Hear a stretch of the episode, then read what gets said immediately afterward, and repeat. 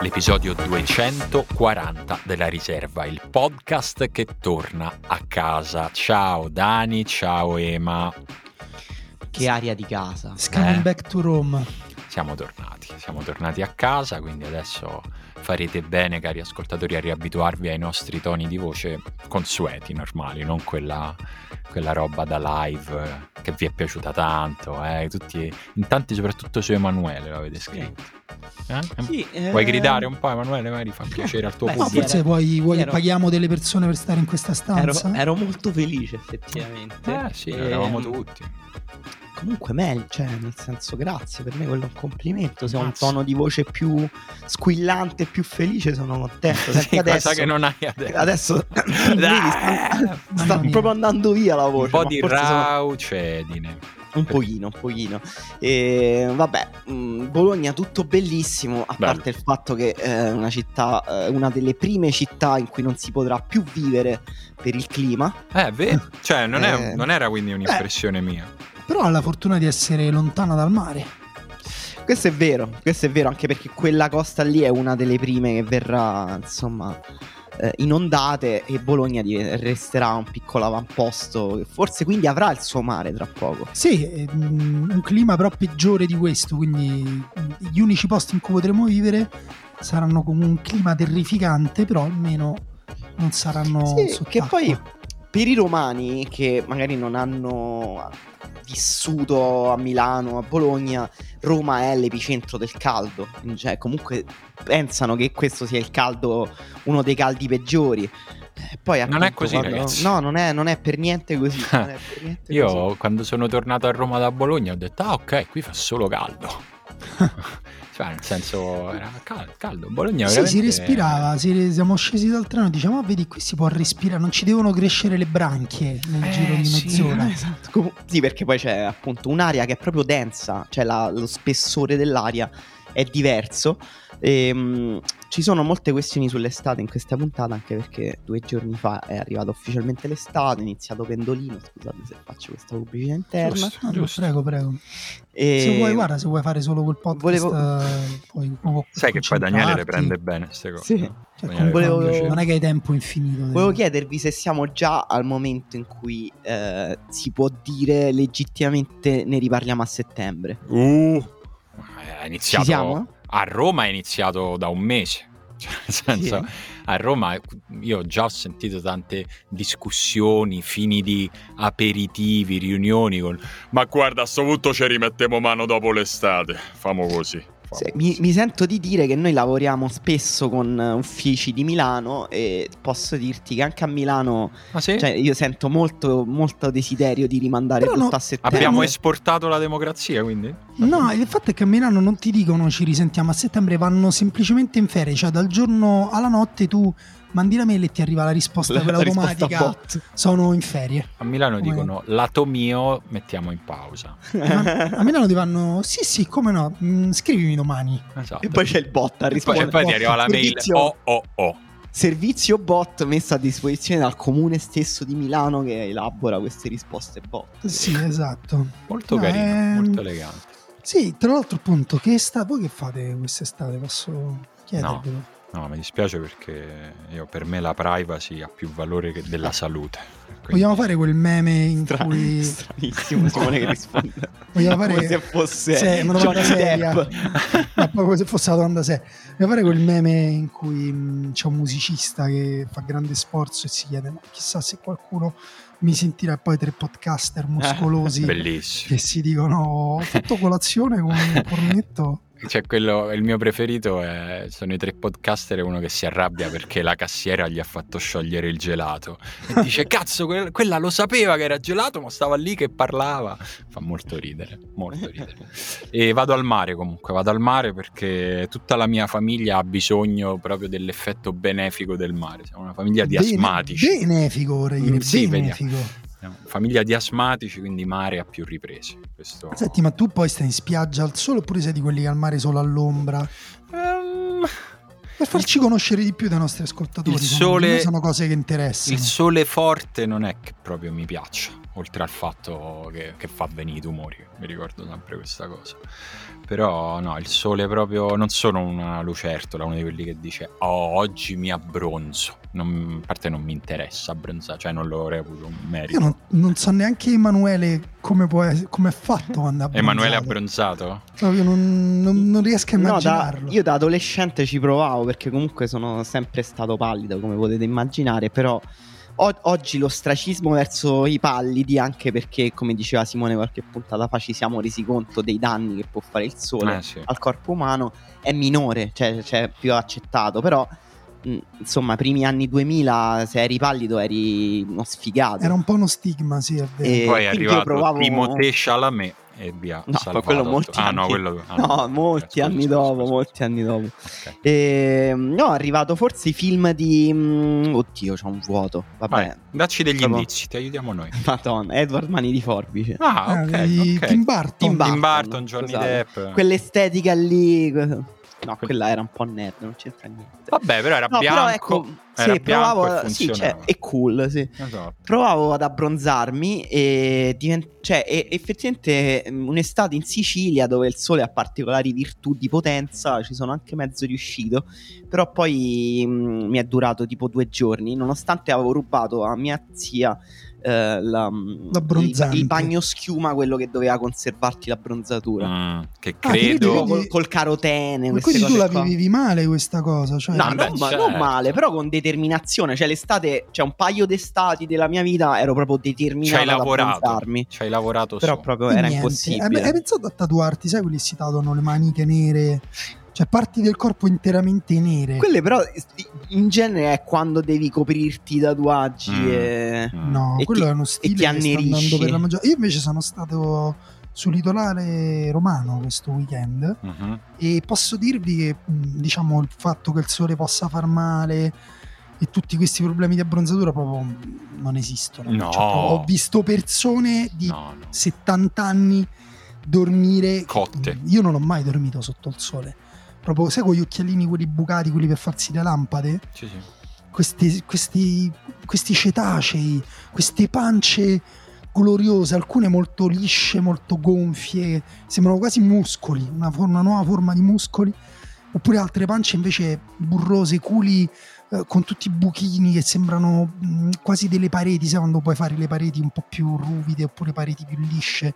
Sono anche culi fatti così interamente sotto il sole per ore, per ore, per ore, di, di colori, un'infinità varietà di marrone, ma soprattutto ci sarà stata una quantità di persone, non lo so, da Palio di Siena. Cioè, tipo la piazza di- de- del campo quando c'è il Palio di Siena è piena di gente, così era la spiaggia. Cioè, che Madonna. tu per camminare dovevi tipo eh, metterti di profilo per passare tra due persone che parlavano. Ma hai messo un'angoscia addosso Eh. che non hai idea. Eh, ma devo dire- senso de morte. Allora, io ho vissuto molto vicino al mio lettino perché c'era mia figlia davanti che giocava sulla spiaggia, quindi in quel metro quadrato si stava bene, ma a un certo punto abbiamo avuto la disgraziata idea di fare una passeggiata e devo dire che mi è No. salita un po' l'angoscia pure a me, perché ho detto, e tutta questa gente... Mm. Eh, sì. Siamo anche un po' disabituati. Sì. Ah, che, che va anche un po' in contrasto con l'idea di stare nella natura, no? Cioè di Eh, andare sì, al era- mare non per niente- riconciliarti con un po' di elementi naturali è anche quello uno dei motivi per cui diventa sempre un'esperienza paradossale farsi tipo la giornata al mare nel litorale vicino alla città. Sì, Estate. sì, un pochino sì. Quindi state attenti ai litorali dove andate a litorare. Mm? Eh, Esatto. sì. Ah, e poi un'altra cosa che ho notato, eh, la chirurgia estetica non è più una cosa per ricchi oppure per, No, per pionieri, diciamo, è una Eh, cosa pazzesco. sdoganata. ma Basta, chirurgia la fanno- estetica c'è nei centri commerciali. Letteralmente nei centri commerciali, vicino al negozio, non lo so, delle piadine. Cioè, giuro, cioè, sto parlando proprio di un, di un posto che ho visto nel centro commerciale. Ho detto, ma lì che fanno? E lì fanno i Le labbra. filler. Esatto. Eh, esatto, sì, perché comunque si è abbassata la percezione di quanto possa modificare il tuo aspetto, la chirurgia, nel senso che si è creata questa idea per cui posso modificare il mio corpo, però senza che qualcuno da fuori se ne accorga, come se impercettibilmente io diventi leggermente più perfetto a ogni punturina. Quanto so, secondo- sarei felice, Emanuele, di vedere domani sul tuo profilo Instagram te con le labbra un po' più gonfie. E iniziare a, iniziare a pensare e poi scrivere a Daniele in privato: Ma che Emanuele sei rifatta la bocca? Ma guarda, Emanuele ha già delle labbra molto sensuali così. quindi, Eh, ma, ma il problema è quello che chi ce l'ha già belle, poi ci viene il delirio di onnipotenza. Eh, forse sì. Però, no, invece secondo me c'è un'altra cosa, cioè secondo me è, è diverso, ma è proprio diventato un nuovo codice estetico, cioè una forma di bellezza condivisa e riconosciuta nelle labbra rifatte. Nell'artificialità. Cioè, nel senso sì, si vede, si vede in tutti. Però è vero che quello singola diceva Simone si filler, vede. poi dal filler passi a un po' di botox. Mhm. Sì, ma si si ve- tutti cioè, si- piccoli interventi Una che, tiratina, che nella- una blefaroplastica. che nella tua testa sono vabbè, ma è giusto una giustatina perché ho quella ruga sulla Ma fronte sì. che mi sta Che antipatica. cos'è una bella faroplastica? E gli occhi, fare più grandi gli occhi, le palpebre. Cioè aprire di più più. le grandi gli occhi? Eh. Aprire gli occhi. Eh sì, va Io molto non- di moda nella, diciamo, nella In- Nelle platea. dai, nei, cartoni giapponesi. esatto. Eh sì, lo fanno molto, cioè vedevo un documentario sul fatto che è molto diffuso fra le ragazze asiatiche per, diciamo, adeguarsi agli standard di bellezza dei disegnatori giapponesi Scusa, ma che- viscidi. Ma che documentari guardi, Simone? Scusa. Beh, invece era super interessante perché era tutto su come i, i- i canoni di bellezza occidentali poi stanno distruggendo anche proprio il corpo di persone molto lontane. molto buono, perché poi noi abbiamo invece il, diciamo, la fantasia opposta. Cioè, a noi ci piacciono gli occhi stretti, ci piacciono i, so, anche me piacciono gli gli occhi, occhi a mandorla. A me gli occhi a mandorla. Eh, lo so, ma a loro poi a un certo punto no. eh. Vabbè, ma di che cazzo stiamo parlando? Allenatori, oggi si parla di allenatori, signori, perché... No, proprio, Sì, cioè, basta, su- basta. Quando ho detto a me piacciono gli occhi a mandorla, mi sono, cioè, mi sono sentito di aver toccato un fondo Mm, dentro sì, di me. Sì, sì, ma siamo pronti alla prossima No, oggi- superarlo. Sì, og- oggi appunto vorremmo parlare di allenatori perché non ne abbiamo ancora parlato. Però io volevo leggerti, leggervi Mhm. ehm, un'intervista che ha rilasciato eh, Koulibaly a BBC Africa, Mm. che comunque è interessante. Hai detto Africa, un po' come ti vuol dire sì, vabbè, mo c'è la BBC in Africa. Sì, BBC vero. però Africa. Cioè, quindi- No, dai, non è vero. No, invece era per dargli proprio una grande carica. Ok. Ehm, ha detto varie cose secondo me interessanti perché ehm, intanto ha confermato la sensazione che avevamo avuto tutti, cioè che il Napoli è comunque molto presa a male per come è andata la scorsa stagione. Ha detto avremmo potuto fare di più in campionato perché giocavamo per la vittoria, ma poi non ci siamo riusciti a prendere i punti necessari. E poi ha detto perderemo alcuni giocatori che arrivano in scadenza di contratto, vedremo quello che succederà, ma il fatto di dover giocare la Champions ci permetterà di farci trovare pronti, mi sembra molto vago. Ha detto ci saranno dei cambiamenti, ma sono sicuro che il Napoli farà di tutto per lottare ancora eh, per lo scudetto. Mm. Ehm, Mm. poi ha detto posso dire che qui sono cresciuto, sono nati i miei figli, posso di avere un legame speciale. qui a insomma. Napoli. Sì. Eh, però poi ha aggiunto: Non voglio mentirvi, non so cosa accadrà nel mio futuro. Contratto scade nel 2023. Non lo so, voi ci vedete uno spiraglio che Koulibaly vada via da Napoli? o- Eh, io non- Impossibile sbilanciarsi. È veramente, cioè nel senso per me il dato di tutte le cose che hai detto, il dato che rimane più importante è che il contratto scade nel 2023 Eh, e comunque- quindi questa è l'ultima finestra per monetizzare per il Napoli, se, c- se esiste ancora questa finestra, nel senso... Ma eh, non, non siamo però in quell'epoca in cui i giocatori dice vabbè ho un altro anno di contratto, me lo faccio e poi vado in scadenza e mi scelgo la Eh, squadra. Per quello dico, cioè il Napoli o, o la forza adesso, magari puntando sul fatto, cioè eh, eh, su- dal, dal- dal punto di vista del giocatore che può andare subito a guadagnare di più, a giocare in una squadra che magari può competere per vincere più del Napoli e in quel modo si convince a non andare a scadenza. Altrimenti, se non arriva un'offerta che sia interessante intanto per il giocatore, ma poi anche per, per il club, andrà a scadenza. E al Napoli, devo dire, forse è la squadra in Serie A alla quale è successo più volte questo negli ultimi anni. Eh, Tipo chi... Higuain andò via a scadenza? No, no. io lo pagavo. No. gli pagavo la Ah no, no, no, infatti so- ho sbagliato perché pensavo a Cavani, ma non è vero, Cavani è stato venduto. Ho Però no, per me c'è più che altro è vero che mh, è- cioè, il calcio è un po' cambiato adesso. la cioè, le- le- molti giocatori arrivano anche volontariamente a scadenza, cioè non loro, ma credo più per gli agenti. E, mh, vabbè, sai, sai, per esempio, si parla già del fatto che il Real Madrid stia offrendo un contratto ad Haaland No, per pagargli. Sì, stia già offrendo un contratto Ma- ad Haaland per pagargli una clausola che, di 150 milioni, tra l'altro, che entrerà in vigore tra due anni. Quindi, Tutto normalissimo. sì, esatto, cioè c'è un, um, un sistema un po' buggato su molte cose, c'è anche appunto la volontà degli agenti di portare a scadenza così poi hanno più potere sulla, sulla decisione su dove andare, si possono fondamentalmente il costo del cartellino è quello che verrà dato in costi di agenti, però mi sembra anche che ci sia da parte di alcune società, di alcuni magari anche proprio presidenti, cioè in questo caso credo proprio De Laurentiis non sia una persona che prenda molto a cuor leggero l'idea di dare, che ne so, 7 milioni a un agente per rinnovare il proprio giocatore, e, che appunto magari, cioè proprio quello è lo scoglio, cioè dicono proprio no, non se ne parla, non scendiamo a compromessi con le marchette, piuttosto ti vendo. E però poi appunto avendo a che fare in un mercato in cui un'altra squadra può dire ma lo prendo adesso o lo prendo tra un anno dando io quei 7 che magari diventano 17 milioni eh, oppure ne do 50 a questo signore simpatico un po' istrionico.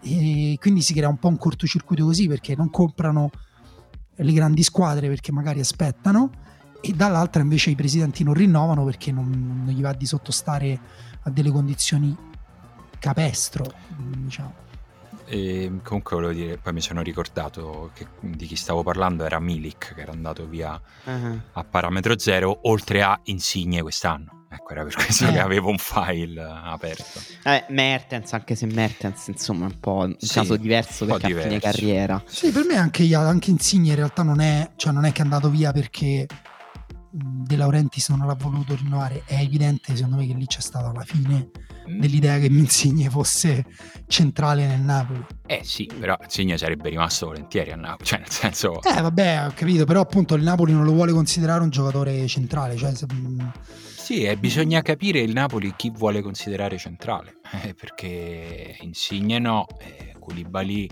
Fabian... punterei tutto su Cravastelia eh, sì, sì. finché, finché c'ha Sì. contratto. Anche fresco. Fabian Ruiz l'anno prossimo si libera a parametro zero. Ah, è- 2023 pure Fabian Sì, Ruiz? Koulibaly e Fabian Ruiz sono Poi giocatori fondamentali nel Napoli di Spalletti, quindi insomma... Sì, e tra l'altro l'unica trattativa che è in piedi per il Napoli in questo momento, e che è in piedi da settimane, però sembra insomma vicino alla chiusura, è quella di eh, O- per Ostigard, centrale norvegese che ha giocato al Genoa di Blessin eh, nel girone di ritorno, e quindi un difensore. E, mm, Mm.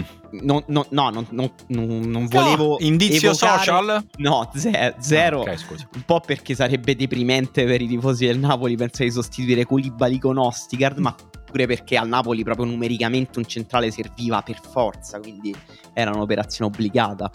E Ostigard, tra l'altro, mm, a me piace, cioè secondo me è un'operazione abbastanza Ottimo, Ostigard è pronto. intelligente, cioè giocatore forse un po' troppo essere umano, un po' troppo violento per i miei gusti. Beh, Cioè- però in mano a Spalletti secondo me si sgrezza. sì, Spalletti comunque ha una grande Spalletti tradizione di riuscirà- valorizzazione dei centrali. eh. Riuscirà a, a, mh, deprimere anche un criminale di guerra? Chissà. Ma, mm, Eh, no, al- altre dichiarazioni che eh, volevo citarvi, insomma, eh, sono quelle in cui Cialanoglu, la TV turca, ha detto che l'Inter ha, vi- ha perso lo scudetto a causa di Inzaghi. Però, Oh, però, diretto, però dai, no. poi allora Questo è il, è il titolo del mio giornale, scusate, eh. Ok, Questa io l'ho, que- messa, l'ho titolata così la Posso- notizia perché mi sembrava... come si chiama il tuo giornale così? Emanuelarturo.com Ah, proprio il Eh, tuo il mio- giornale. Il mio ok. sito di calciomercato. Va bene, va bene. Allora, eh, Cialanoglu ha parlato sia del derby, cioè lui ha detto abbiamo perso il campionato perché abbiamo perso quel derby. Quel derby è cambiato improvvisamente dopo le sostituzioni mie e di Perisic. eh, anche l'allenatore ha contribuito alla sconfitta, gliel'ho anche detto. Questo è, diciamo... E poi dopo però ha detto ma io sono stato un pochino travisato, non, cri- Certo. non ho mai criticato nessun allenatore, figuriamoci Inzaghi, se abbiamo Beh. vinto due trofei è tanto merito. Ma che poi mi chiedo, a Khan, se tu gliel'avevi già detto, che bisogno c'era di Eh. dirlo anche alla TV turca? Eh, forse. Stai facendo un po' il matto, forse. No, ma secondo me lui aveva messo l'accento sul fatto che mh, è stato un campionato, ed è vero, perso per dei dettagli. Secondo me è vero anche che l'abbiamo sottolineato più volte noi che Inzaghi in parecchie partite si è incartato da solo, parecchie partite che l'Inter sembrava anche in controllo, poi alla fine quel controllo l'ha perso e mh, in quel momento lì che, che poi è durato poco, eh, cioè non è che cioè è durato tutto l'anno, però poi alla fine si sono ripresi, però nel momento centrale hanno effettivamente fallito alcune partite a partire, eh, a cominciare dal derby.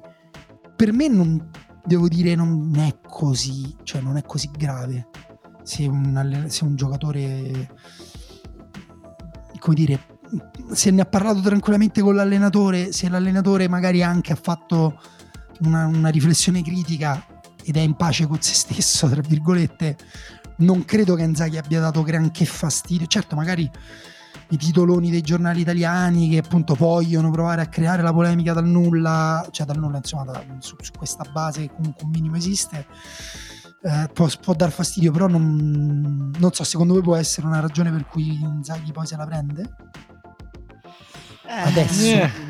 Sì, forse sì. un pochino so. forse sì. Cioè, comunque un po' irrituale come cosa. Più che altro perché poi se ne parla. Cioè, ovviamente questa notizia oggi è più o meno in prima pagina in questi. in quasi tutti i siti che comunque hanno poco Anche materiale non, di questo. non esatto. succede un cazzo. Non succede quasi Io niente. stavo Cal- parlando di occhi a mandorla. calciomercato non succede quasi niente. Il campionato è fermo. no- sì, mm, ci sono sport che seguiamo poco. eh, tipo il tennis che insomma stanno nel vivo della stagione e quindi di che titoli Eh, se c'ha la no- e poi quindi si fin- finisce a parlare per molto tempo e comunque la credibilità di Inzaghi un po' ne esce intaccata secondo me da questa cosa nel senso che io poi sono d'accordo con Daniele quando dice cioè non c'è niente di grave nel senso che magari tutti possono riconoscere quella cosa lo spirito però mi sembra questo in una società ideale come dire se se tutti avessimo un approccio un po' più sereno e laico al calcio, sì, però No, siccome però siamo una squadra di calcio divisivi, cioè, isterici, è un gruppo chiuso, sono poche persone, cioè nel senso magari Sì. c'è questo tipo di discussione ideale. Sì, va detto, cioè queste cose succedono sempre, soprattutto quando i calciatori si allontanano e parlano ai media dei propri paesi, cioè è proprio un grande classico. Calciatori che vanno lontani, abbassano un po' la guardia, magari non c'è l'ufficio stampa del club e gli parte un colpetto e quasi mai è una cosa grave, cioè è una cosa che sul momento magari fa incazzare qualcuno all'interno della società, è una cosa che se va contro delle linee guida che ci sono in altre società gli farà beccare una multa a Cialanoglu e poi quando torna Inzaghi gli dirà allora che faccio, non ti faccio giocare proprio, preferisci quello? Lui, no no mister va bene cambiami e finisce lì. Cioè, finiscono sempre così. Eh, per me infatti la parte più interessante è quella in cui lui risponde a Ibrahimovic perché gli hanno gli hanno chiesto del fatto che Ibrahimovic sul pullman scoperto in occasione della festa per lo scudetto del Milan avesse un po' eh, incitato i tifosi a diciamo mandare un saluto a un Cialanoglu affettuoso saluto. esatto e Cialanoglu ha detto è un, è un uomo dei 40 anni io un- a quell'età una cosa così non la farei gli piace essere al centro dell'attenzione eh, anche perché quest'anno non ha praticamente mai giocato ma vuole comunque attirare l'attenzione dei tifosi e ti posso dire un po' c'ha ragione cioè nel senso Age shaming? che age shaming è buono, buono.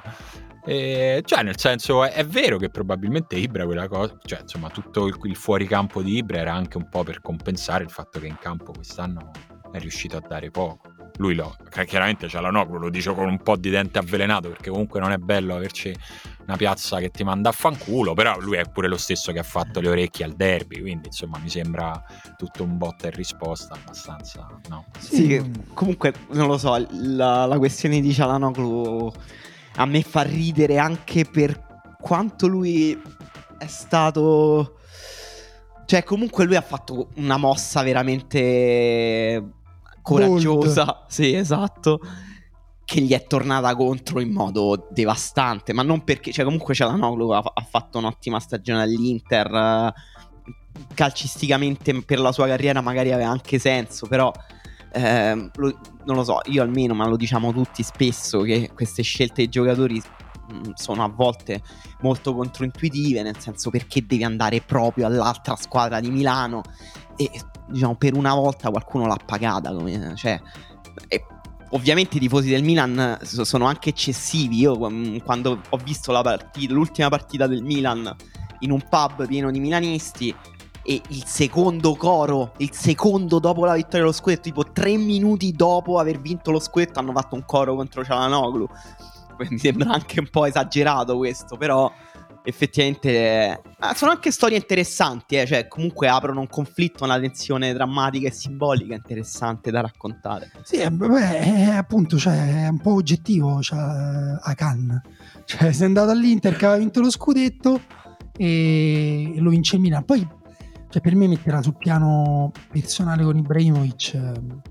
Vabbè, però ci ha messa Ibrahimovic sul piano. Scusa, non è che ci ha messo a lui, abbi pazienza. Eh. Ibrahimovic in un contesto uh, semi-privato, eh, sì, cioè oh. quello dei suoi tifosi che prende in giro il giocatore. No, no, non è semi-privato, è una piazza e tu dici volete mandare un saluto a Cialanoglu e che possono di quelli lo mandano a fanculo. Cioè, non ce l'ha messa Cialanoglu sul piano personale, scusa. No, però dire appunto io a 40 anni non farò quelle cose perché Ibra poi ti dice vabbè io manco all'età tua facevo le cose tue, io all'età tua forse ho vinto il triplete No, non ho mai vinto in realtà il triplete, però insomma, facevo vincere il triplete all'Inter andandomene. No, non lo so. Ehm, boh, mi sembra, mi sembra tutto mol, molto sciocco. Ah, un po' di asilo, un po' di asilo fra sì. persone diciamo, in età post scolare. Però ripeto, per me le prese per il culo tra avversari ci stanno, cioè ci può pure stare la cosa a livello appunto pure la risposta di, di Cialanoglu però ah, poi quando sì. se, se, nel derby Ibrahimovic tipo lo imbruttisce male eh, per me ci sta pure quello eh, cioè, poi senso... la, sì un conto è imbrutire basta che poi non se menano ecco evitiamo ma facciamo evitiamo Emanuele che... era per istituire 10 minuti come nel, nell'hockey se due si vogliono menare si interrompe un attimo il gioco si fa un cerchio intorno si menano eh, e, e basta. Penso che ci arriveremo. Eh, ragazzi, siamo arrivati a mezz'ora di puntata, è l'ora della grande carrellata sugli allenatori che volevamo fare, perché eh, proprio facciamo, guarda, un, un momento di servizio della riserva, perché siccome non ci sono stati grandi movimenti sulle esatto. panchine, però ce ne sono stati un po'. Eh, quindi ah. magari almeno sapere chi riparte da cosa. Eh, andiamo, guarda, mi sento matto Andiamo in ordine alfabetico. No. E come fai? No, no, ci ho già Io ripensato. Ho dimenticato qual è l'ordine delle lettere. Vabbè, allora andiamo in ordine anti-alfabetico. Partiamo dal Verona. Eh? Ti okay. piace? Ti piace? Va bene? Sì. Sì, perché tra l'altro io notavo due cose. Um, cioè che in Premier League eh, solo una squadra ha cambiato allenatore. In Serie A è vero che non ci sono stati grandi cambi di panchine, però soprattutto nella, nelle prime otto posizioni, tutte le altre in qualche modo hanno cambiato allenatore ed era anche una domanda del nostro ascoltatore sulla newsletter che ci ha chiesto come mai tutti questi cambi di panchina nelle squadre medio-basse, cos'è tutta questa insoddisfazione delle società. Mm, non so quanto c'era insoddisfazione delle società e quanto un'insoddisfazione reciproca o addirittura dell'allenatore, perché per esempio Tudor è andato via dal Verona per... Uh, a, dicendo, boh. in buoni rapporti ha detto ringrazio la società, non stavo benissimo, ringrazio i tifosi, eh, però ho parlato col presidente e abbiamo capito che non c'erano i presupposti eh, per continuare, abbiamo parlato del prossimo anno. Insomma, brutto. Cioè, se io sono un tifoso del Verona, sento queste parole. No, poi è andato via anche il DS de- degli ultimi sei anni, Tony D'Amico, che è, andato, è diventato il DS dell'Atalanta. Sì. Quindi... No, eh, sì, diciamo l'uscita di Tudor dal Verona forse è il dato più sorprendente fra tutti, fra tutti i cambi di panchina quest'anno perché insomma eh, Tudor ha fatto un, un mezzo miracolo, cioè ha sicuramente valorizzato oltre ogni previsione la, la, rosa, la rosa del Verona che aveva iniziato una stagione in modo drammatico che magari ce lo scordiamo, ma era proprio questa stessa stagione qui, quella, sì. inizi- quella iniziata con, con Di Francesco. Giusto? Non sto sbagliando. sì, sì. Sì, No, sì. perché a No, me no, era sembra, sembra così lontano che mi è venuto il dubbio, ma invece è proprio, è proprio questa. Eh, lui era subentrato dopo tre turni di disgraziati, diciamo, di Giuseppe. Di Francesco e ha, ha trasformato questa squadra, insomma ne abbiamo parlato tanto, dei giocatori simbolo, probabilmente Caprari resterà, no? Il- Mhm. il giocatore simbolo di questa trasformazione che però ha riguardato tanti giocatori, chi già era un po' in rampa di lancio è cresciuto ulteriormente, penso per esempio a Barak, però ha fatto un grande lavoro, sembrava che ci fossero tutte le condizioni per continuare a crescere e invece insomma come hai raccontato tu mm, no, non si sono... mi sa che Tudor comunque è, è insomma non è facilissimo come, come personaggio, eh. Cioè, credo che sia a questo punto giustamente anche molto esigente. Sì, Eh. credo, credo anche che abbia litigato un po' con tutte, Forse sì. tu- cioè tutte le volte che è andato via. No, non- stavolta non ha litigato con nessuno, però comunque se n'è andato. Sì, secondo me, cioè, um, la cosa che capisco meglio è la paura di restare poi Mm. legato al Verona troppo a lungo, cioè la dimensione mm, di, di sorpresa di provincia, che però se non riesci, cioè metti che l'anno prossimo il Verona ehm, avesse fatto un mercato così così quest'estate, l'anno prossimo fa una stagione normale, arriva medio-bassa classifica, peggio dell'anno scorso. Cioè, Tudor ha peggiorato la propria posizione, Mm. mh, ha perso un po' Però- l'entusiasmo, un po', cioè, Però- poi resti lì. Questo, eh, quando Tudor, cioè comunque la notizia che Tudor andassi via dal Verona è di qualche settimana fa, e quando è uscita fuori, anche perché Sì. si pensava magari all'accordo con qualcun altro, invece Tudor per ora non ce l'ha, è fermo. Comunque in Europa non è che si stiano muovendo grandi panchine, tu- tutto sembra più o meno fatto. Eh, mh, quindi eh, questo è strano e faccio una domanda un po' sia naif che un po' cervellotica. È, eh, comunque il Verona è stato una delle squadre rivelazioni in Europa quest'anno. C'è stato un periodo della stagione in cui aveva, eh, segnava, eh, aveva una media gol vicina a quella del Bayern Monaco. Questo ovviamente è andato assurdo, però dà un po' la misura de- Tutto normale. cioè, dà un po' la misura del lavoro abbastanza incredibile che ha fatto Tudor, che è arrivato sopra Juric, perché comunque lui ha ereditato il sistema di Juric, ma in qualche modo lo ha esasperato offensivamente, cioè il Verona è diventato una macchina offensiva grazie anche a Caprari che ha migliorato il rendimento di Zaccagni, a Simeone che ha fatto una stagione che ora si parla di lui come possibile attaccante del Borussia Dortmund. Ehm, però eh, c'è sempre quest'ombra che è tipo Tudor non- prima era un allenatore mediocre, poi ha copiato quello che faceva Juric e ha fatto una grande stagione, però non ha idee sue, funziona solo se può copiare un sistema in un contesto che comunque lo conosce. Questo eh, pregiudizio qui che è un po' nella chiacchiera da WhatsApp, secondo voi se lo fanno anche i DS delle società che devono scegliere l'allenatore? No. No, neanche secondo No, me. Sta solo nella mia testa questa No, no, secondo me- nella, magari nella testa delle persone che non sono DS. Guarda, secondo me ragionano proprio in maniera semplice, cioè tipo ha fatto bene col Verona, è arrivato, quanto è arrivato? Sesto, se- ottavo, nono. Sì, prima metà. Prendo, diciamo. esatto, prendo l'allenatore da nono posto. Cioè, Mm. punto, fine, pensano questo. Poi magari c'è chi fa una scommessa su prendo l'allenatore che ha portato il Verona al nono posto, io ho una squadra, che ne so, da settimo, provo ad arrivare quinto. Però cioè non credo che scelgano appunto che facciano troppi ragionamenti sul gioco, anche perché appunto poi altrimenti non si spiegherebbero alcuni alcuni cambi che invece sono mh, cioè mh, non, di- non contraddittori, però insomma difficili da, da- da raccontare in termini eh, puramente calcistici, cioè, ma anche io, anche passaggio, perché poi appunto non abbiamo detto che è andato via Tudor, è arrivato Cioffi dall'Udinese, Cioffi. che non ha rinnovato dall'Udinese. Io ecco la cosa che non capisco tanto è eh, questo passaggio qui, cioè mh, perché, come è successo, cioè a parte che non sono lontane geograficamente parlando le due città, e che Cioffi comunque ha migliorato la fase offensiva dell'Udinese, eh, ha portato un calcio più brillante, sa, se ne è accorta pure la Salernitana nell'ultima giornata, ha fatto anche lui migliorare tantissimo Delofeu rispetto a Gotti che comunque non ha fatto male, poi insomma dovremmo parlare anche di Gotti perché anche lui Ci arriviamo. si è mosso. Ci arriviamo. Però no, non- sì. Ah, Cioffi cioè, intanto è un'altra persona che non aveva iniziato questa stagione da allenatore. esattamente come Tudor. Ehm, è una, un'altra persona che, anzi no, una persona che all'inizio della scorsa stagione mh, la maggior parte di noi non conosceva. Voi conoscevate Cioffi? Sapevate? No. No. Eh, No, assolutamente no.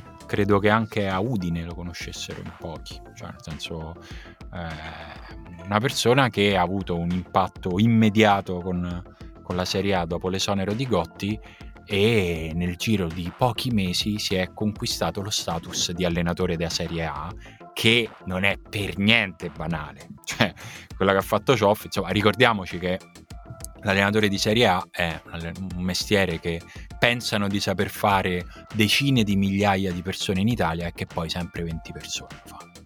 Quindi eh, quello che ha fatto Cioffi è, secondo me è notevole. No, Sì. sarebbe stato notevole anche solo restare in sella all'Udinese. Lui in realtà in pochi mesi è riuscito anche un po' a salire di status perché il Verona comunque partirà un- avanti rispetto all'Udinese. Poi se la stagione del Verona va male e quella dell'Udinese va bene, queste forze si riequilibrano di fatto. Però, insomma, è, è una, è una scalata veloce e notevole quella di Cioffi, che quindi evidentemente, oltre a quello che abbiamo visto sul campo, è anche una persona, non so come dire, con una capacità di persuasione, cioè una persona che ci sa stare in questo gioco, che si sa relazionare con, con, con le proprietà, con, con gli staff, con, con tutto quello che è extracampo. ecco. Sì, Però tra- mi, mi- mi chiedo, no, scusa, mi ha fatto venire in mente, però non, non è magari invece una mossa un po' eh, conservativa che dice un po' delle modeste ambizioni del Verona, cioè aver preso comunque già un allenatore subentrato da un altro allenatore che ha fatto bene, però come dire, come a dire, fai bene, guarda, basta che fai benino, che ci salvi. Sì, dal lato del Verona può darsi.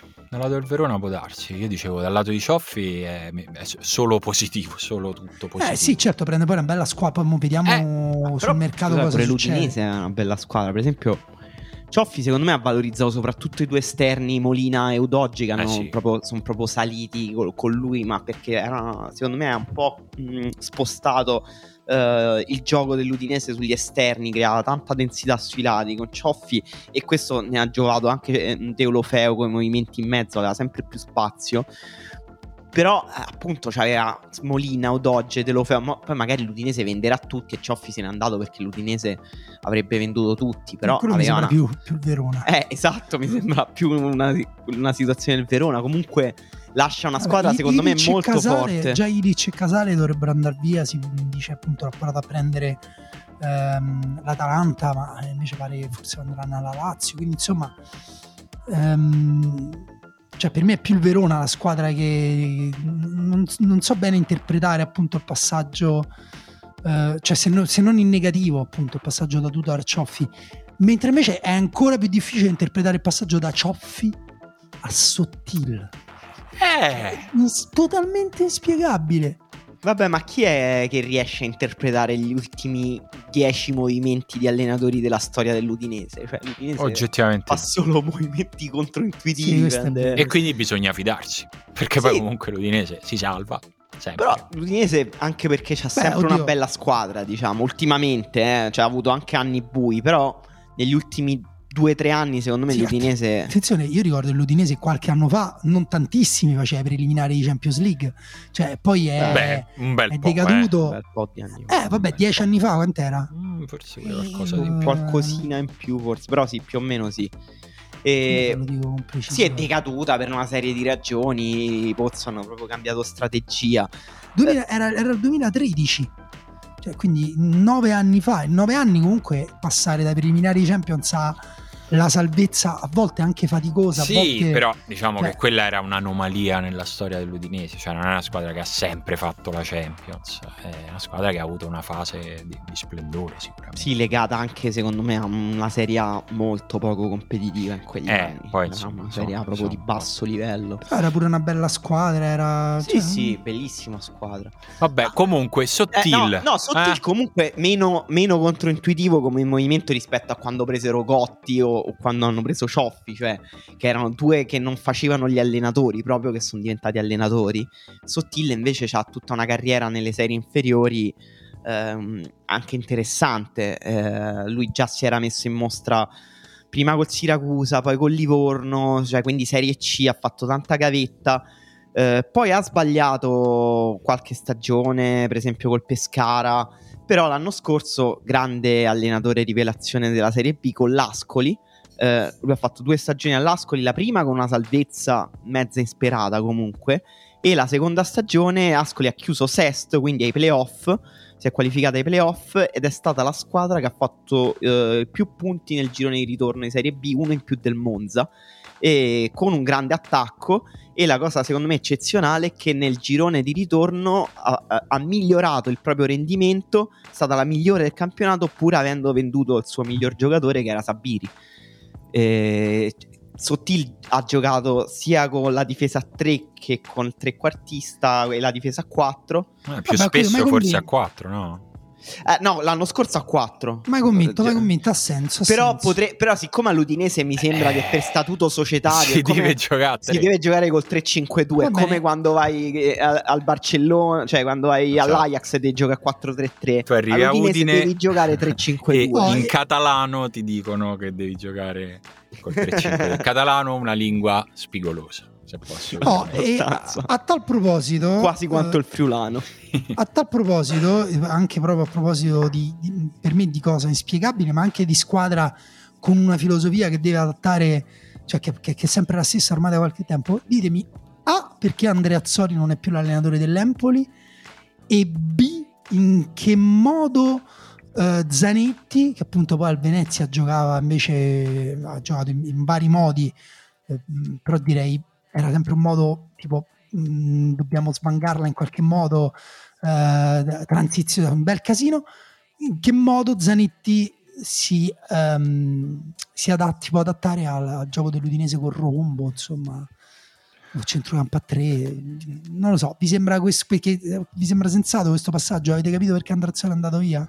No, ehm, cioè nel senso, immagino che abbia a che fare con la seconda metà della stagione nella quale l'Empoli ha proprio perso la, la, la, voglia di vivere, sembrava a un certo punto. Nel senso, è una squadra che ha fatto un girone d'andata di altissimo livello, nel quale Andreazzoli ha fatto maturare anche qui, insomma, tanti giocatori. Eh, però poi nel girone di ritorno sembrava proprio aver staccato la spina da un punto di vista mentale. E questo immagino, perché poi non è che c'è Scusate, mi è partito un file Cos'è? che, che mi sta rompendo le orecchie, ma adesso ci sono di nuovo. Era una pubblicità.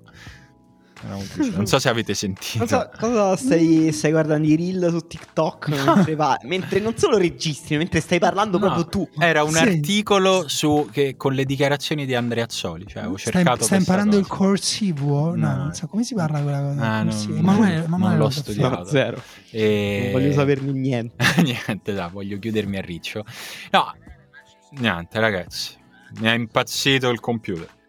Okay. Vabbè. No, perché siamo, viviamo quell'epoca nella quale, non so se ve ne siete accorti, non si può più andare su internet. Cioè, internet è diventato. Ci sono dei pop-up, diciamo. Ci sono dei video no. che passano. Ci sono dei pop-up, era la definizione che avremmo dato fino al 2018, 19. Adesso c'è da scavare tra i pop-up esatto. per andare al Adesso sito. tu devi fare, ah, devi sgomitare fra le finestre che si aprono per cercare poi di leggere quel pezzettino bianco lì sotto. E mi è successa questa cosa. La cosa che stavo cercando di leggere era Andrea Azzoli che diceva: Non me l'aspettavo, non è stata una decisione mm. concordata, mi dispiace un sacco, ma questo è il caso calcio. Comunque, se posso dire questo virgolettato, potevi trovarlo anche riportato nella newsletter della riserva. Eh, eh, su Patreon con zero pubblicità, zero pop-up, un sito pulitissimo. Però quello costa. Però quello costa. Allora, Però mi hai Simone, ricordato... alla... Simone all'abbonamento, se ricordo sì, bene. ce l'ho. Mi hai ricordato, nominando Patreon, che non abbiamo detto una cosa che diciamo adesso. Ci vediamo il 7 luglio al Branca Leone, facciamo la riserva live. Ah, Branca... ci vediamo di nuovo fisicamente. Esatto, quindi. di nuovo fisicamente. Chi vuole venire, siamo a Roma. Potrete vedere Emanuele Atturo con un po' di brio. Esatto. un po' di felicità. Anche con un po' di abbronzatura, forse. No, mm, non, ci, non, ci, sperare. Vediamo, vediamo. Comunque, 7 luglio nel giardino del Brancaleone facciamo insomma la cosa che abbiamo fatto a Bologna, ma con altre parole. Oppure impariamo a memoria la puntata e la rifacciamo uguale. non ci abbiamo ancora pensato. E, ehm, quindi, niente, sì. Andrea Azzoli è andato e si riparte da Zanetti. Scelta secondo me alla fine è anche comprensibile, cioè nel senso considerato quel girone di ritorno, considerato che Andreazzoli è un signore che comunque... Eh, perché Andreazzoli è andato male nel girone di ritorno, invece Zanetti ha volato nel girone di ritorno no, con Venezia l'anno eh, lo-. Mm, Sì, erano anche due squadre diverse, l'Empoli mi sembra un po' più attrezzato di quel Venezia, di quel Venezia lì. Non so, a voi sembra molto strano? Cioè nel senso vi sembra una follia? Si va a schiantare Empoli in No, Serie è che per me Zanetti cioè, è un allenatore mh, con esperienza, però l'Empoli di solito ehm, prendeva allenatori di sistema. Cioè, quella è la cosa. Cioè, anche mh, giocatori di un certo tipo, eh, formati su un certo sistema, infatti, appunto, riescono anche a sostituire. ehm, adesso hanno appunto, forse faranno a meno, probabilmente venderanno coso, come si chiama il terzino Pisani. Parisi. No, Parisi. Pisani è un nostro autore. Ciao Angelo. E, mm, e- e- e c'è già appunto, leggo già nuovi nomi. Io non lo conoscevo, però appunto la- la- l'anno scorso abbiamo visto Kakace, un nuovo difensore, cioè un neozelandese di origini italiane. Cioè, mm, hanno una capacità di scouting molto, molto efficace, però sempre all'interno di un, di un sistema, mentre invece eh, il Venezia che è arrivata alla promozione perché Zanetti era da due anni a Venezia, la promozione e l'anno in Serie A. Veniva da, appunto, da una promozione insperata, eh, ottenuta eh, appunto mh, trovando il modo, giocando un gioco, un calcio verticale, molto fisico. E poi in Serie A eh, ci ha provato, secondo me ci ha provato in tutti i modi. Venezia, io lo, mh, cioè, lo- l'ho detto e lo ripeto, per me è una squadra che è retrocessa, però non è quelle squadre che non giocano, che non danno filo da torcere, che è nettamente inferiore, che deve, che deve cambiare categoria. Retrocessa perché insomma eh, a un certo punto ha perso otto partite consecutive e Zanetti era anche molto amato anche in quel periodo. Però appunto mh, giocare ci giocava, solo che cioè, giocare giocava a calcio, però non so se il calcio dell'Empoli è il calcio di Zanetti, questo lo scopriremo eh, a breve appunto. Però ecco, Invece c'è una storia, mi viene in mente la storia di Zanetti che appunto sale dalla Serie B alla Serie A e poi ritorna in Serie B con la stessa squadra, mi ricorda quella di, Pe- di Pecchia con l'Ellas Verona che non ha voluto ripetere con la Cremonese, perché Pecchia, allenatore della Cremonese, sale dalla Serie B anche qui in maniera un po', se ho capito bene, disperata, cioè nel senso la Cremonese non era ehm, tra le strafavorite a No. salire e, e poi niente, poi dall'addio e va ad allenare il Parma fondamentalmente e viene preso allenatore del Perugia Albini e si pensava anche che Braida che era il DS della Cremonese dovesse andare via in seguito alla- all'addio di Pecchia invece Braida è rimasto e, e quindi niente, mo c'è la Cremonese eh, che, che pure qui però il gioco è molto diverso no? perché Pecchia era 4-2-3-1 eh,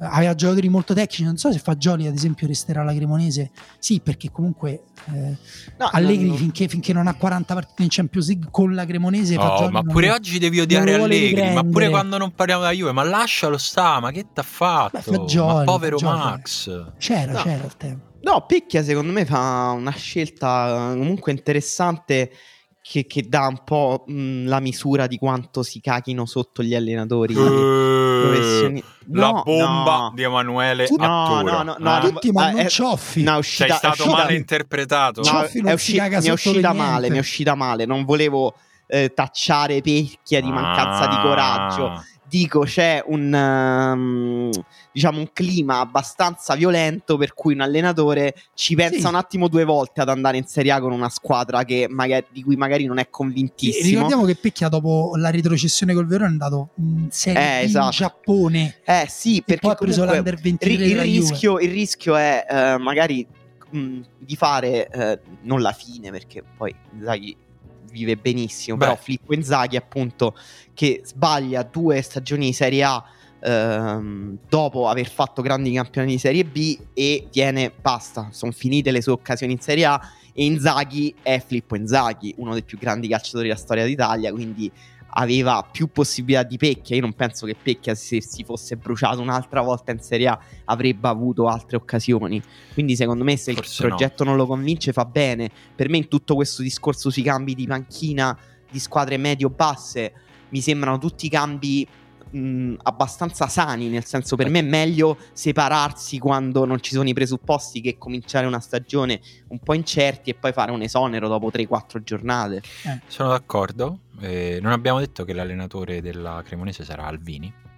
Eh, Che- sì, questo, questo viene, è Sì, sì, l'ha, l'ha- l'ha accennato del Perugia. Ah, ok. Ok, sì, Sì, sì, Perugia allora. l'anno scorso ehm, squadra veramente minimale della Serie B, cre- se non sbaglio seconda miglior difesa del campionato, Eh, è uscita ai playoff col Brescia eh, ai tempi supplementari, Ehm, ha fatto una stagione proprio col coltello tra i denti, squadra co- con cui era proprio, era proprio difficile da battere, ha preso pochissimi gol, ha segnato pochissimi gol, erano tutte partite a 0-0, se non sbaglio 40 gol fatti, 32 subiti medie proprio da, da- da ze- partite da 0 a 0 continue.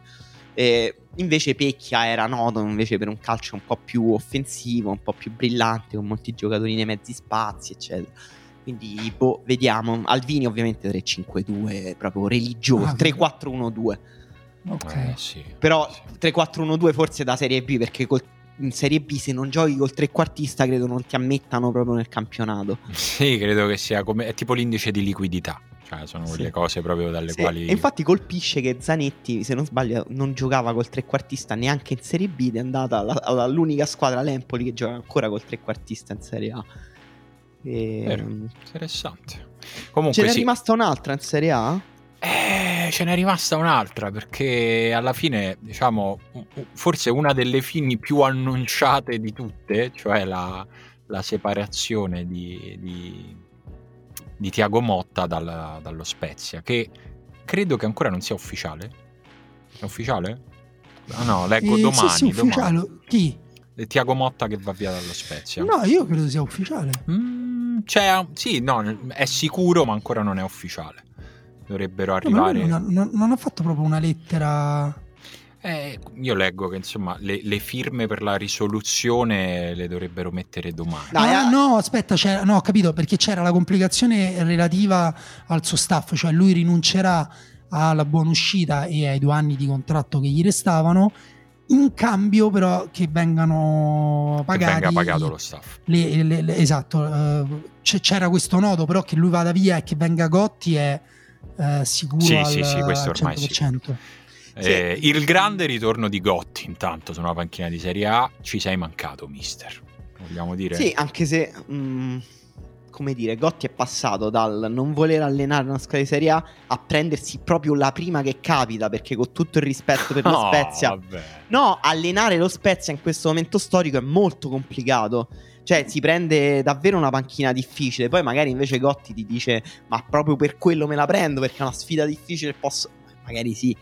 Però davvero mh, sfida coraggiosa, secondo scelta coraggiosa di Gotti questa anche. Sì, che poi anche qui fa il paio un pochino, eh, anche questa è un'altra costante, cioè anche questa stavo Tiago Motta a volersene andare. Beh, Cioè, a un certo punto ha deciso, conclusa la cosa, sì. Mm, qualcuno diceva addirittura che pensava di poter tornare al PSG, Ehi, Sì. non ho capito come. Ma secondo me è anche per come si è sviluppata la stagione, perché Tiago Motta eh, lo stavano per esonerare a un certo punto, anzi lo avevano praticamente esonerato Mm, mm, a mm. dicembre, e solo che mm, la- lo Spezia non è riuscito a trovare un sostituto, Giampaolo ha rifiutato. Forse volevano Gotti in quel momento, Gotti Ah, era no. ancora all'Udinese. Avevano preso, no, avevano provato a prendere Giampaolo, eh, Giampaolo gli ha detto no, comunque effettivamente la panchina Spezia è difficile. Poi io chiedo a Simone perché io non sono ancora riuscito a capirlo, lo Spezia ha ancora il mercato bloccato o no? Sì, O- sì, sì. ok, quindi verifico. è veramente complesso. E Tiago Motta è rimasto, ha fatto, se non No, sbaglio... lo Spezia non ha più il Eh, mercato ok. bloccato. Mi È sembrava stato che il TAS, il. TAS ha cambiato la sentenza. Quindi Quindi vabbè, mercato. meno, già, meno complicato. già meno drammatico. Già meglio, eh. già capisco di più Gotti, dai. Eh, Ah no, sì. è vero, è una notizia Eh, di due settimane fa. e mh, Motta ha fatto 6 o 7 risultati utili consecutivi. Secondo me ha ottenuto una salvezza di veramente grande spessore. Mezzo miracolo, secondo me, la salvezza dello Spezia. Però Sì. secondo me lui è rimasto un po' off. Cioè, questa è una speculazione totalmente mia. Però secondo me lì qualcosa si è rotto tra lui e la società. Se no, non si capiva perché anche nelle ultime giornate di campionato comunque si diceva è sicuro che Tiago Motta va via dallo Spezia. Sì, sì. Eh, non- Sì, eh, tant'è che gli hanno fatto pure lo striscione nell'ultima giornata, questa sarà sempre casa tua, anche lui molto amato dai tifosi. E sì, secondo me c'è anche una questione di ambizione. Cioè, Tacomotta, ricordiamoci, veniva effettivamente dalla primavera del Paris Saint Germain.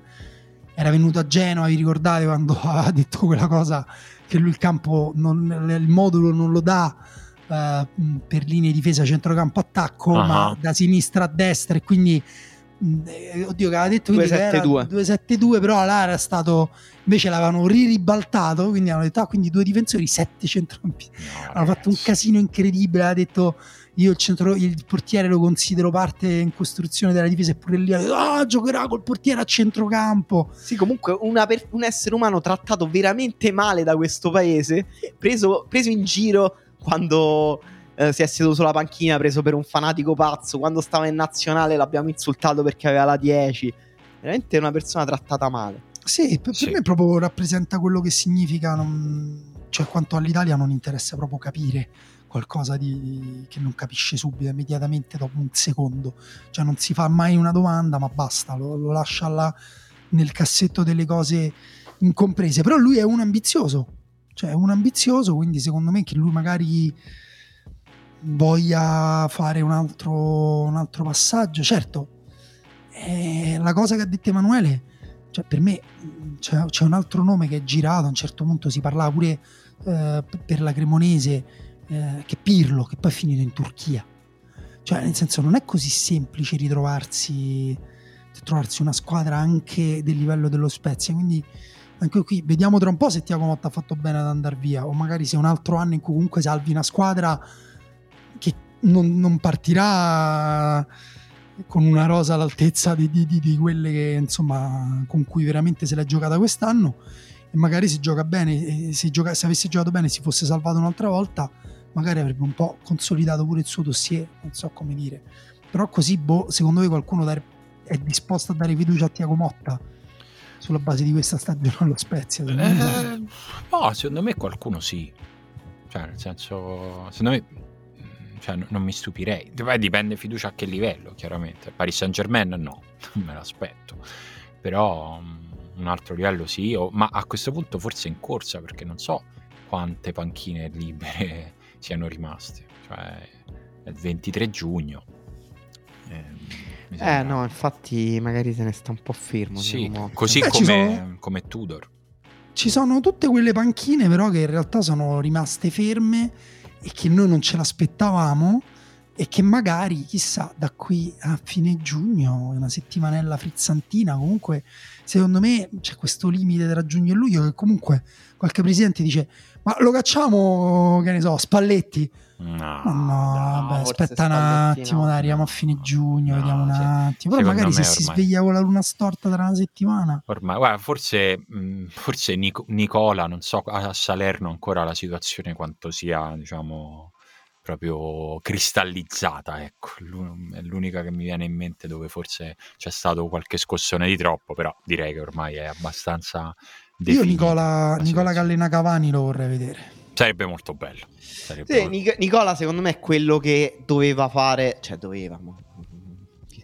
Eh, ho esagerato con Avre- avrebbe di- potuto. Diciamo, diciamo, mi sembrava sensato che potesse fare un discorso come questi che abbiamo detto adesso. Cioè, t'ho salvato. Eh, salvato, ma adesso non mi sembra ci siano proprio i presupposti. Però, magari lui è, è particolarmente legato alla piazza, quindi ci sta però è vero che la Salernitana proprio è una squadra mh, proprio ready made per il girone di ritorno adesso dovrà rifarla. Si parla di un sacco di nomi sulla Salernitana, sì, quindi al... poi ne parleremo magari nei prossimi puntate. Al tempo stesso il fatto che si rifarà la squadra permetterà a Nicola di rinnovare quell'energia che noi avevamo detto che è un tipo di allenatore che la consuma, no?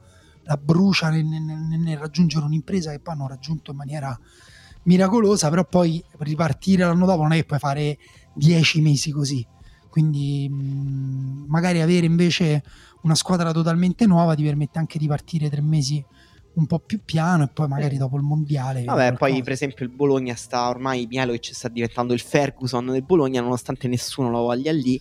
Però vabbè. Nonostante eh, sia solo il Ferguson dell'inizio del Manchester United, cioè quello che non vinceva. Ah, quindi dici ci sarà un momento in cui il Bologna vincerà campionato? Eh, Champions League. Ma, Beh, il Bologna sì. ha anche cambiato il DS, è arrivato Sartori dell'Atalanta, quindi ma io mi soprattutto aspetto grandi cose. ci sarà un momento in cui il Manchester United vincerà di nuovo, che è un'altra squadra che ha Eh, cambiato sì. allenatore. Sì, Per- all'estero, diciamo, in Premier League, il Manchester United, unica squadra che ha cambiato allenatore.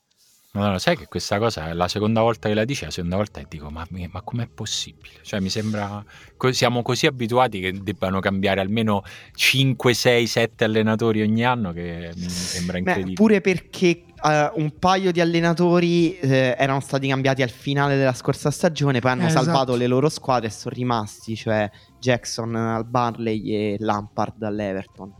Sì, poi comunque Conte è arrivato a, Eh, anche a Conte. gennaio. Sì, anche Jesse Marsh eh, al Leeds. Beh, io Esatto. devo dire, so- sono abbastanza in fissa, cioè sono abba- molto curioso e ben disposto nei confronti dello United di Ten Hag. Cioè, è, que- Sto in fissa Tenag. Se in fissa Ten Hag, vediamo, fra- magari fra qualche settimana gli dedico un episodio. No, però è, è sicuramente il reinizio dello United che mi interessa e mi incuriosisce di più fra forse tutti i post Ferguson. Mi viene, mi viene da dire, passando in rassegna velocemente que- i, i volti che si sono succeduti. eh, perché è un- una dichiarazione, è, è- una scelta di, di una filosofia prima ancora che di un uomo, cosa che invece in passato si, si è andati più proprio sull'individuo, a volte anche si è cercato proprio di, a- di arrivare a un livello di, di cosplayer di Ferguson, dicendo vabbè queste persone vediamo se invecchiando diventano come lui.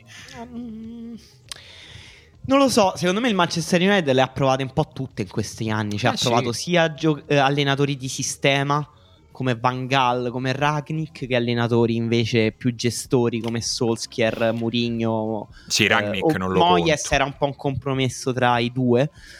È andata sempre male, una società gestita veramente in modo terroristico. Ehm, io sinceramente finché non vedo che comincia a funzionare non voglio proprio saperne niente. Tutte le notizie di calciomercato che girano mi mettono la nausea. Ci sono una serie di giocatori che io non vorrei proprio che vestissero quella maglia, tipo Anthony. Non deve assolutamente andare al Manchester Eh, United. Perché? No, no, non, no, non voglio. Frankie De Jong. Franchi, De- nessuno, nessuno di questi. Però invece magari sono pronto a ricredermi, magari andrà bene. eh, magari dopo 4-5 partite lo, United giocherà bene, Anthony sarà valorizzato, allora sarò entusiasta di guardare Manchester United. Fino ad allora solo pessime vibrazioni. No, è chiaro che c'è, c'è un tentativo disperato, mi pare, da parte dello United di, mm, di crearsi, di comprarsi una filosofia che in realtà appunto poi va fatta anche con, mm, come, come si dice, anche proprio con, eh, con la struttura, cioè con, eh, con le giovanili, con lo staff, con, eh, con tutti, cioè bisogna creare un clima, un ambiente, non so, io Tenag cioè, lo conosco per come ha fatto giocare l'Ajax, cioè so le sue idee su come si debba giocare a calcio, però come lui ha ottenuto tutto quello nel lavoro che c'è intorno non lo so e il lavoro che c'è intorno mi sembra che sia la cosa più importante per squadre in crisi come mm, Manchester, come era Barcellona che comunque appunto ci sta tornando con Xavi, ma Xavi pure mh, ha dovuto imporre delle regole, eh, ci ha dovuto cambiare anche delle cose a livello appunto societario e di spogliatoio un po' più grandi del dire prendetemi Anthony, prendetemi Frankie De Jong, cioè lì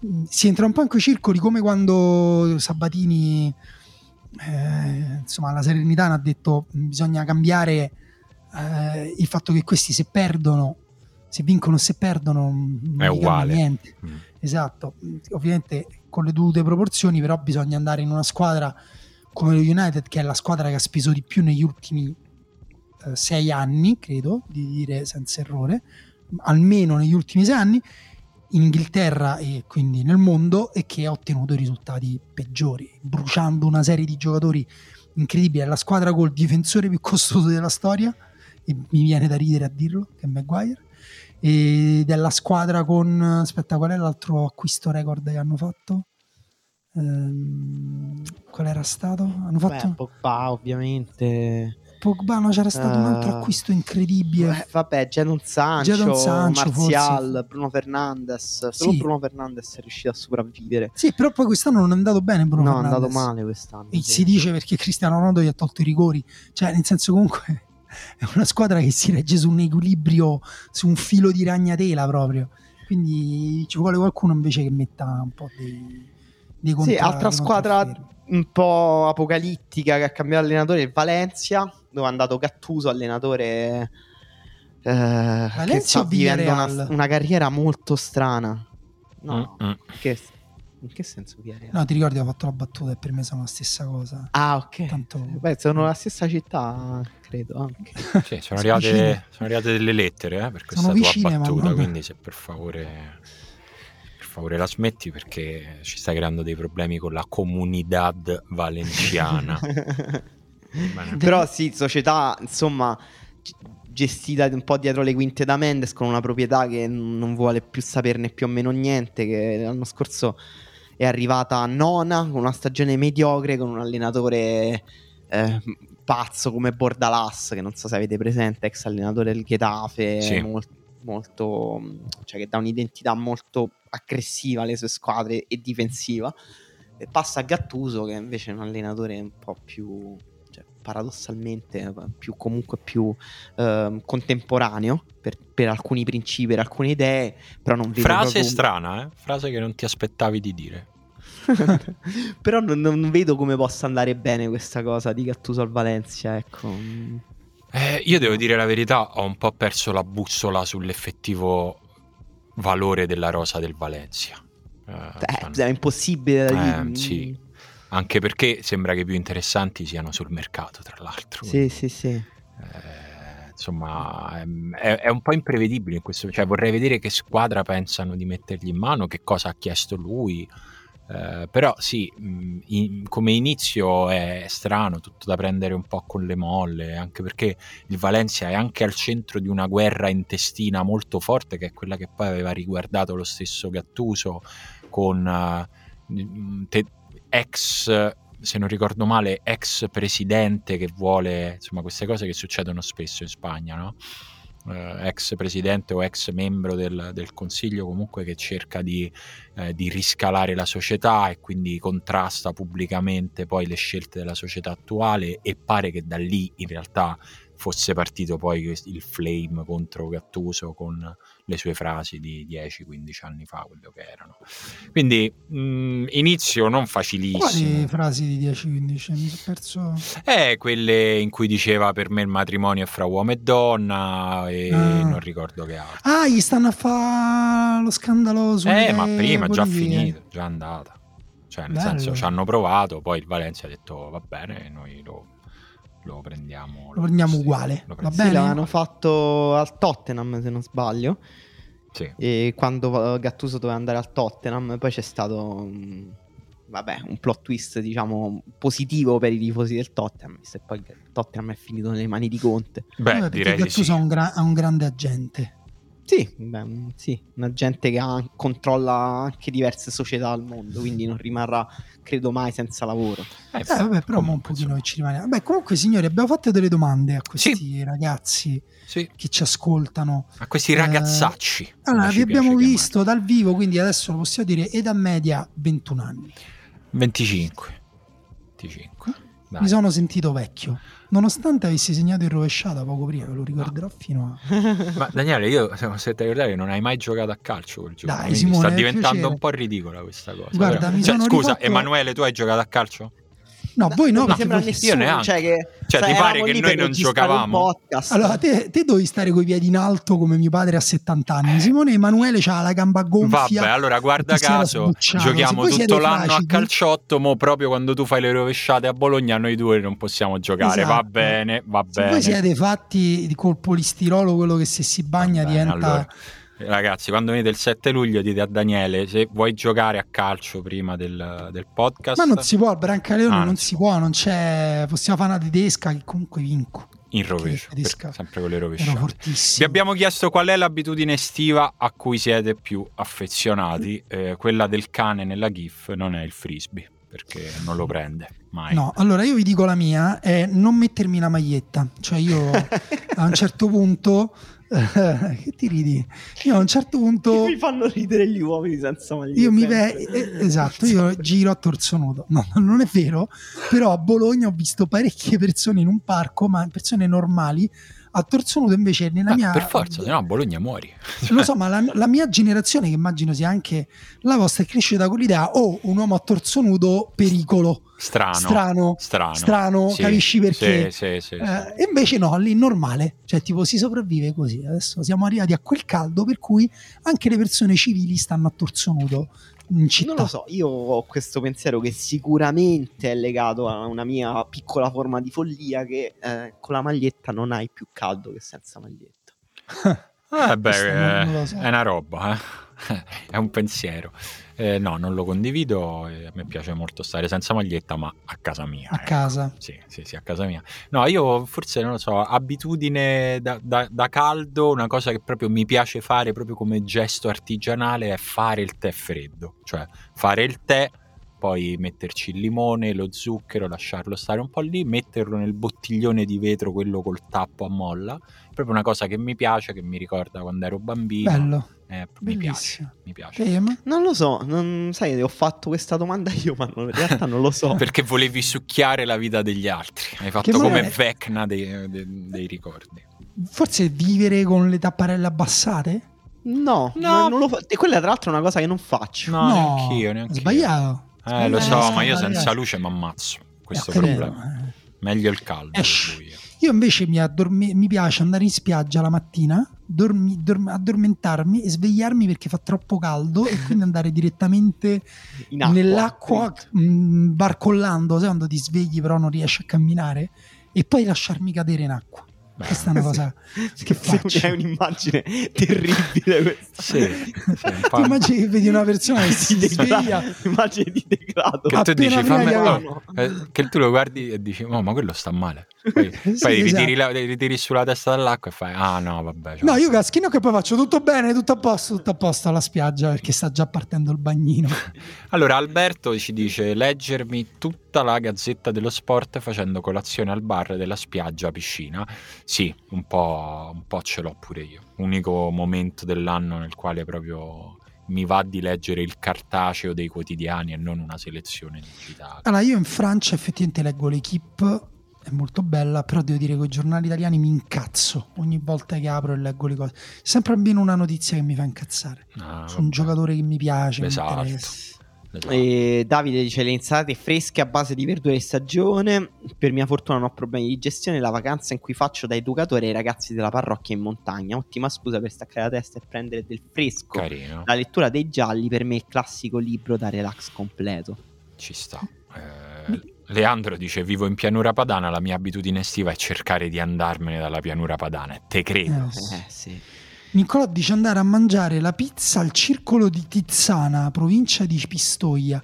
Provate questa pizza e poi parlatemi ancora delle pizze napoletane. E Ecco tu là. invitaci a Tizzana. Esatto, Vedrai che noi verremo anche a Tizzana.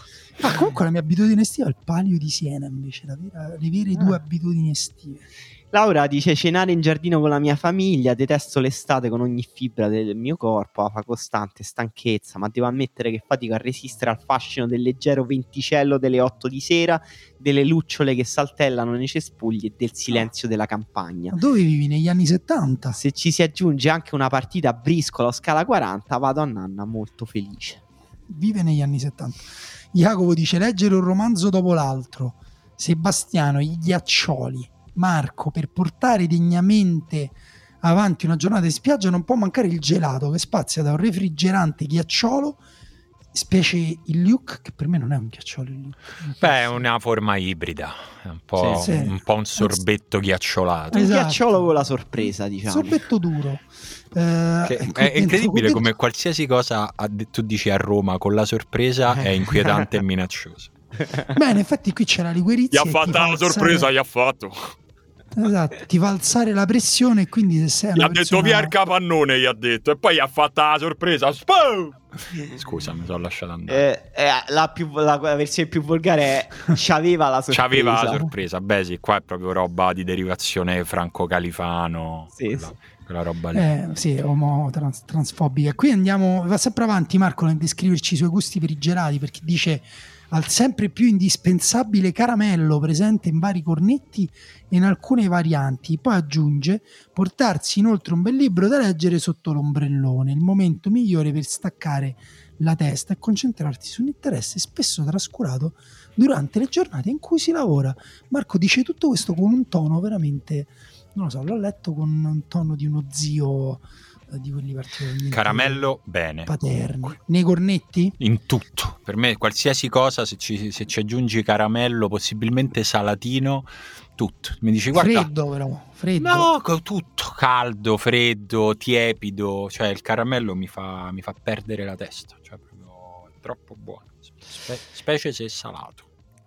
Eh, Umberto mangiare la pizza nella pizzeria aperta solo d'estate insieme alla sua famiglia. Giovanni dice raffreddore derivante dall'epico mix pianura padana, treni regionali Polar Express, ventilatori, condizionatori vari essenziali per dormire. Pendoline in generale il mercato sportivo, le competizioni internazionali di sport vari, nuoto, atletica su tutti e basta. Eh, mi sembrano tante abitudini. Tante, sì. Eh, mazza. grande Nicola, Nicola dice sapere che comunque vada qualche giorno ad Andalo non me lo toglie nessuno. Andalo. vado a vedere che è sto anno. Andalo, meravigliosa località del Trentino, Alto Adige, che è il posto nel quale, se vi ricordate quando vi ho raccontato che avevo con una mazza da golf aperto la testa di un bambino al minigolf? Era ad Andalo. Era Sen- successo. sen- senti questo Io spaccato. ad- ho trovato una foto di Andalo dove c'è addirittura un acquapark con, eh, con- puoi andare con le ciambelle. Bello. Bello. sentite questo spaccato di Raymond Carver eh, di Luke Skywalker, questo è il suo nome di battesimo. Molto credo. bello. Mangiare ciliegie e fare a gara disputi con i noccioli con mio papà nel nostro giardino al campo di grano dietro casa. Beh, pazzesco. Poi suonate il banjo? Incredibile.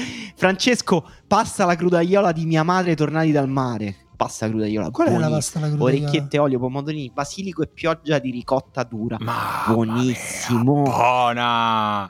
Eh, Francesco dice i tre capisaldi: Salerno, Reggio Calabria, brioche col gelato e amaro del capo. Ah, quindi vai al nord in vacanza. eh? Ah, qua si parla di Veneto, se la geografia esatto. non mi inganna. Forse Chioggia, provincia di Mm, Venezia. Forse sì. Oh, Forse sì. qua Matteo Y Arci ci dice l'insalata di riso credo sia l'unica cosa bella dell'estate. Noi mi sa che abbiamo già litigato in passato sulla maionese Sì, sì, di sì, riso. voi Sì, fate questa questo è, un- è un tema che abbiamo Noi siamo tutti per tantissima maionese. No, io no. Io sono No, assolutamente abbiamo litigato contrario. anche sulla questione pasta fredda, insalata di riso, su tutto. Abbiamo tutto, già tutto abbiamo. detto Abbiamo già tutto. dato. Simone, ovviamente, se, se ricordo bene, preferisce di gran lunga la pasta fredda all'insalata di riso. Sì, ma la preferisco. Non, non dire, però sì, preferisco anche perché con l'insalata, col- con la pasta fredda ci viene meglio l'ingrediente che, che rende tutto estivo, cioè il basilico. Cioè, No, e allora leggiamo Sebastiano così. invece che dice addormentarmi sulla maica in giardino dopo aver letto qualche fumetto. Io vi svelerò un segreto.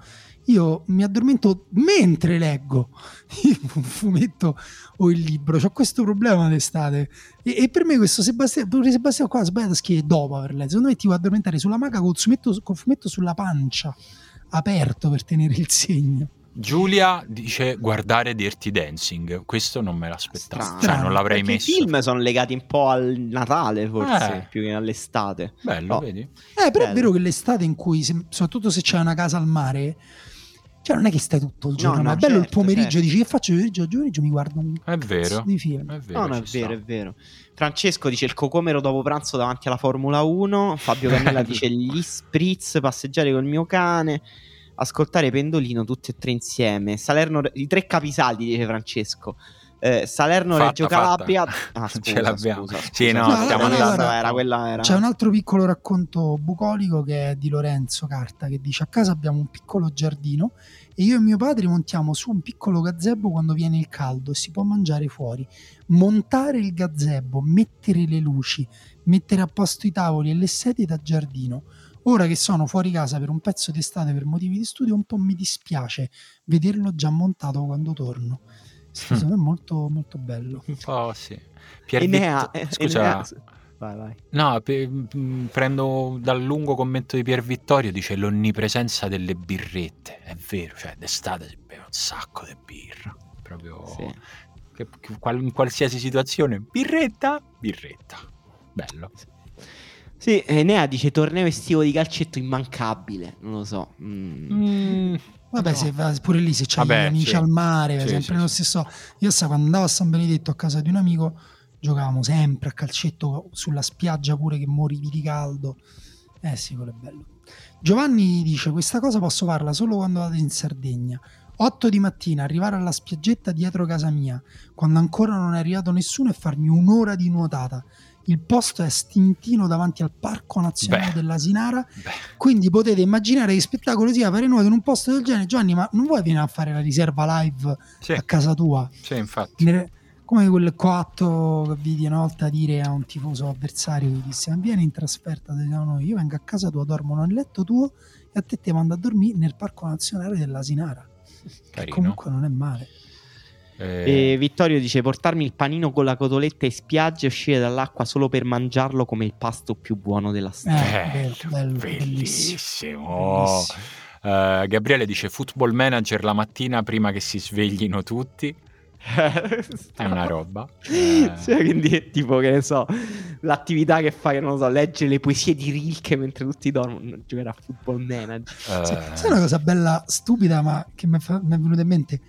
Lasciare il telefono in spiaggia, non guardarlo per un po', ti vai fare un bagno, poi esci e tutto bene e dici, oh, mo mi guardo le notifiche. Sì, bello, bello. Dopo, dopo un'oretta magari, bagno lungo, passeggiatina, vai, è vero, è un bel momento di rilascio endorfine. Ve li fai, ma vediamo un po'.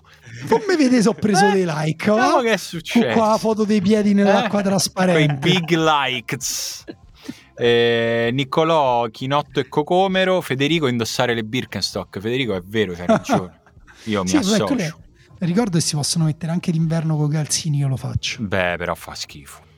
No, Oggettivamente, non no. si fa, dai, non si fa. È anche più igienico. Mm, Aprire igienico. tutte le finestre la mattina alle 7 e dormire altri 20 minuti col fresco che pian piano si impossessa della casa, presto sarà già caldo. Sono 20 minuti d'oro, ma scusa Matteo, quindi tu dormi con le finestre chiuse? Voi dormite con le finestre chiuse?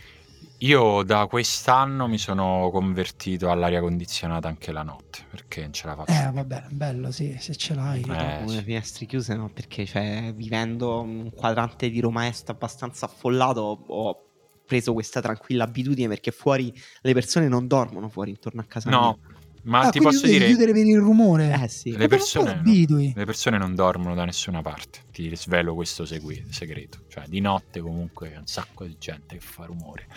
E- Vabbè, anche perché appunto fa così caldo e dormiamo di giorno e viviamo di notte. Giusto, giusto. No, infatti ci sta, eh, solo che devo tenere le finestre chiuse. Quindi Ehm, ventilatorino. Beh, per forza. Ah. Io dormo con le finestre Per aperte e il ventilatore puntato sul letto. Ah sì, in posizione tattica che ho, ho- ho trovato un angolo che ho studiato per anni e anni che ho scoperto essere l'angolo ideale per il ventilatore. Guarda, l'ideale quando non fa proprio super caldo caldissimo è sui piedi. Perché Sì, ti scalda anche tutto il resto del corpo. Per me un angolo tra il ginocchio e i piedi, quello è. Io, Eh sì, sì. io stanotte alle 3 mi sono messo la maglietta a maniche lunghe. No, ah beh, con l'aria condizionata, ma Sì. quanto l'hai messa a stare? No, no, ma perché io era no, la tengo molto bassa anche perché sennò congelo mia figlia. Però io sono molto sensibile all'aria condizionata, cioè mi basta proprio poco per avere freddo e quindi ho detto sai che faccio? Aggiungo uno stratino. Poi- Cioè, quindi tu ne- nelle settimane più calde poi metti il piumone perché alzi l'aria condizionata. No, no, no, no, eh, l'aria è sempre uguale. Vuoi sapere, la metto, pensa, a 28 deumidificatore. È proprio il meno che puoi fare, ma proprio ti, mi cambia la vita. Cioè, mi sveglio, quando ho iniziato a fare, mi sono svegliato la mattina e ho detto, ah, ma io adesso ho riposato, non nell'ultimo mese. Eh, purtroppo non andrebbe, cioè, nel senso, va fatto con grande parsimonia perché poi il pianeta muore, però eh, Eh, vabbè, se muoio eh, prima io, forse Sì, esatto. Il problema è proprio quello, cioè che nel senso che è, è una gara. nei, diventando nei paesi dove già c'è eh, il climate change ha avuto come dire effetti già clamorosi eh, purtroppo sono costretti ad avere l'aria Eh, un po' condizionata Sì, Sì, sì, tra l'altro appunto l- a, a Bologna, siamo stati a Bologna di recente, il ventilatore confermo che non basta, servirebbe un ventilatore, Eh mi- no. se- un condizionatore, mi svegliavo la mattina, mi sentivo un calzino umido di quelli che c'hai sudato, Anche come odore? tutto, Tutto. odore, eh, Consistenza. umi- umidiccio, stropicciatura, Pelle sentivo. spugnata, carino. Molto, sì, molto pieno carino. di contento per chi dentro. si risvegliava al tuo fianco. devo dire. e ragazzi, pieno di peli. Ragazzi, direi che è il momento di fermarsi quando arriviamo a questo livello del discorso. Noi ci sentiamo eh, la prossima settimana, come sempre, su Patreon per chi vuole venire a supportarci e anche sentirci una volta in più a settimana. Ricordatevi che ci vediamo invece il 7 luglio al Brancaleone, mo, insomma ve lo scriveremo, ve lo, ve lo ricorderemo, ci facciamo una puntatina live, eh, insomma preparatevi, venite preparati con domande interessanti. Facciamo le domande se ve va. Facciamo le domande? Boh, no, vabbè. questa l'abbiamo improvvisata adesso sta cosa. Non Vabbè. so se è una buona idea, Simone, dal vivo. Allora, voi venite con delle domande, poi se a Daniele gli va le facciamo, se no non le facciamo. Va bene? Ti piace Allora, questa faccia- posizione faccia- in cui ti ho messo? Allora, facciamo così: domandare è lecito, rispondere è cortesia. Facciamo i bigliettini. Porta, faccia, portate le domande. No, peggio ancora. Sui bigliettini. No, No, ma invece è bello perché tu puoi aprire, il la faccia. puoi aprire il bigliettino e poi puoi dire: Ah no, Certo. questa non si legge. Ah no, questa ah, un bigliettino bianco. e invece era una domanda cattivissima. Ah, si è Emanuele di Puzzalarito. No, cattivo, no, no, questo non lo leggo. Ciao Io ho ragazzi. paura di quelle cose lì. Ciao. Ciao.